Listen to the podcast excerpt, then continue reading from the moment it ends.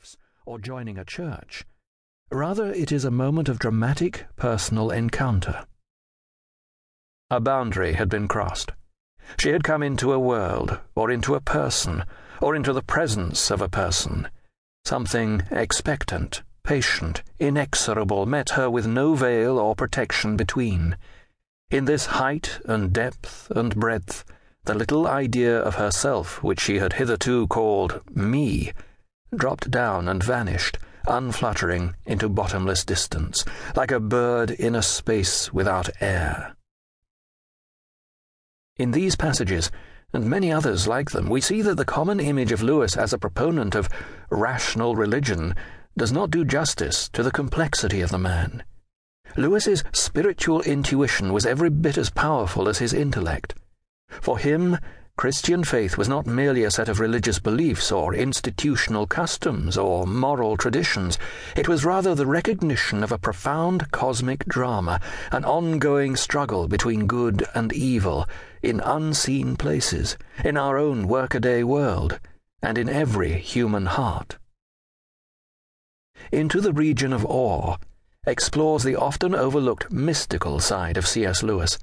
It traces the mystical elements in his own life, including his lifelong experiences of what he called joy, as well as the mystical door he envisioned in 1929 at the moment he entered into the household of faith.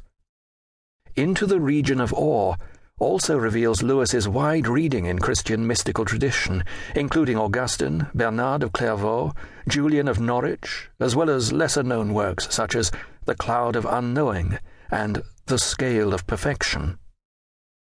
Some mystical texts Lewis later set aside as heretical or needlessly obscure, but others he quoted in his own books and recommended for meditative reading. Generally, Lewis did not highlight his interest in Christian mysticism.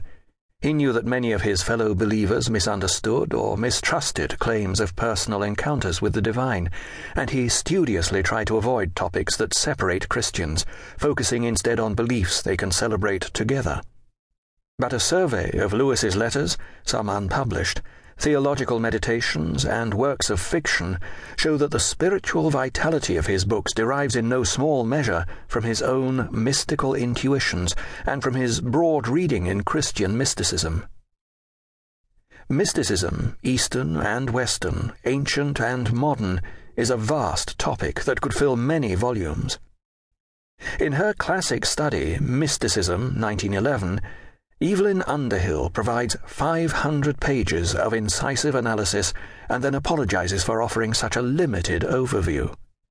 Since then, there have been over a hundred new books published on the subject, both from its defenders and detractors.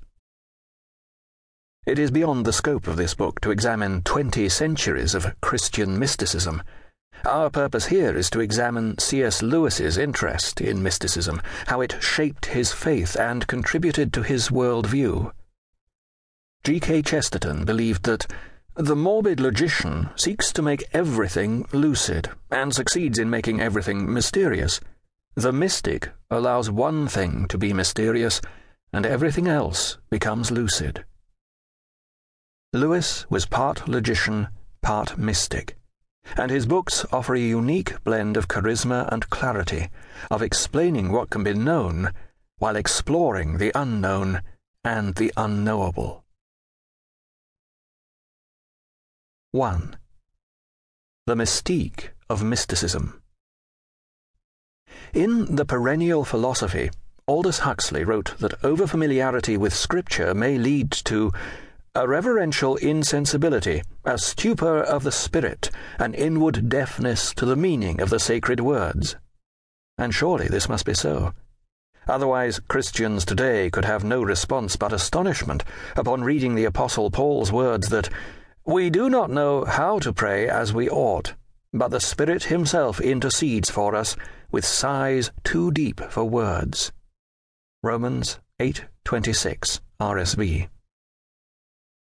Does this mean that every time a harried believer offers up a halting, half considered prayer, these words are lifted up, translated into celestial sighs, God speaking to God on our behalf? In a modern, secularized world, Christians are sometimes disparaged for taking the ancient words too